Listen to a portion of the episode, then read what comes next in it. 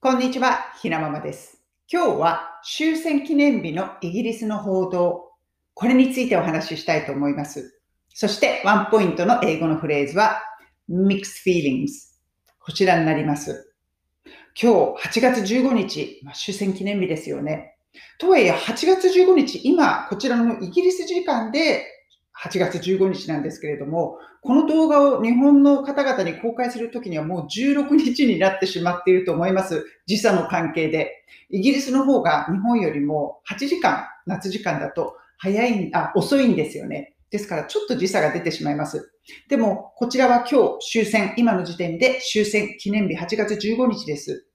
まあ、これにあの、関して、やっぱり、あの、まあ、広島の原爆が落とされた日から、ま、終戦、日本が降伏した日、それまで、やはり、あの、BBC なんかでも、テレビでも、あの、そのようなニュースが流れることが多いんですね。で、今日に関しては、まあ、日本が降伏した日ということで、英語で言うと、ジャパン、あ、違う、Victory over Japan Day とこちらでは呼ぶんです。Victory 勝った over Japan、まあ、日本に対して勝利をした日という言葉になります。まあ、海外に住む日本人として、ここまでこういうふうにダイレクトに言われてしまうと、正直ちょっと複雑な気持ちになるところはあるんですけれども、まあ、事実として、このような形で、あの、この8月15日というのは、イギリスでは呼ばれています。そして、これに関する、まあ、いろいろなあのニュースとか報道を見たんですけれども、一つ BBC のあの夕方の、これは昨日だったんですけれども、ニュースでやっていた報道がすごくこう興味深いなと思いました。これは、あの、もちろんその終戦に関する話で、まあ日本のあちらのアジアの方に行って戦っていた、まあアメリカの、アメリカじゃないや、イギリスのまあ軍人さんたちの話。でも、その話をする中で、まあそういう話をこう聞いた子供たちが、イギリスのこちらの子供たちが、あの、鶴、折り紙で鶴を折っていたんですね。そしてその鶴をこうかけて、で、あの、まあ、戦争というこういう、あの、本当にむごいひどいことがあった。そして、まあ、そこから私たちはいろいろなことを学び、まあ、平和のためにきちんと活動していかなくてはいけないのです。平和というものを守っていかなくてはいけないのです。そのような形で、こちらの子たちが、その鶴を折っていた。これを見て、ああ、やっぱり変わったな。あの、まあ、イギリスだけじゃないですけれども、世界的にこういうことに対する考え方、報道っていうのが変わったんだろうなと思います。これがやはり30年、40年前だったら、このような報道の仕方はしなかったんじゃないかな。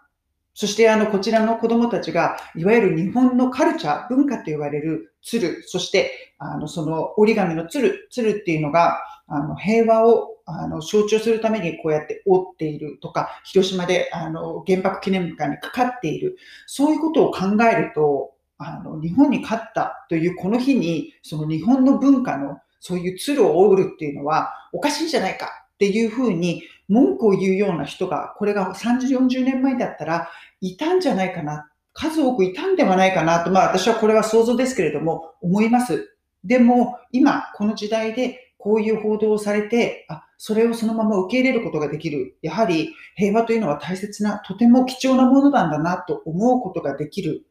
このような報道をするっていうこと自体が、やはり時代も変わったもんなんだな。まあ戦争、終戦記念日にあたっていろいろ考えることはありますけれども、この映像を見て私はそれをすごく強く思いました。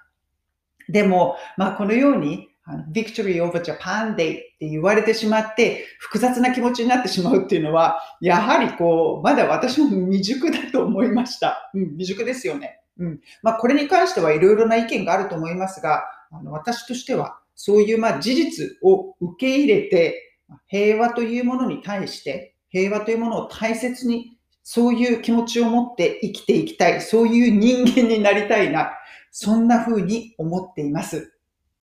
今日のワンポイント英会話レッスンのフレーズは mixed feelings こちらになります。これ mixed mixed to ed です。m-i-x-e-d mixed feelings これ、まあ私がさっき言った複雑な気持ちになる。まああの、思いっきりビクトリーオーバージャーパンデイって言われてしまって、ちょっと複雑な気持ちになるという、まあ私の人間としての至らなさのところなんですけれども、こういうちょっとこう複雑な気持ちを表すときに使うフレーズです。で、mixed feelings。mix は混ぜる。で、feelings, feelings, feeling 気持ち。だから混ざり合わさったいろいろなちょっと複雑な気持ちということです。これ、あの、普段の生活でもすごくよく使えるフレーズです。ありますよね。ちょっと複雑な気持ちだなっていうこと。これ、あの、例文を挙げると、このような一文で使うことができます。I have mixed feelings about him. このような形になります。これは、まあ、彼、him、彼に対してちょっと気持ち複雑なんだよね。複雑な気持ちがあるんだよね。まあ、いろいろいざこざがあり、まあ、気持ちはちょっとストレートではありませんよと、ミックスしていますよ。Mixed feelings about him になります。とか、まあ、mixed feelings about、だから mixed feelings about 何々、何々に対して複雑な気持ちですよね。とか、別の言い方だと、このように言うこともできますね。My feelings are mixed とか、My feelings are so mixed そのように言うこともできます。これは、My feelings 私私の気持ち、are mixed My feelings are mixed ちょっと複雑なんだよね。とか、My feelings are so mixed とても複雑な気持ちなんですよね。まあ、これフレーズとしてはすごく簡単ですよね。まあ、どちらでも意味合いは本当に同じで、同じ意味合いになるので、使いやすい方をぜひ使ってみてください。それでは皆さん、今日も素敵な一日をお過ごしください。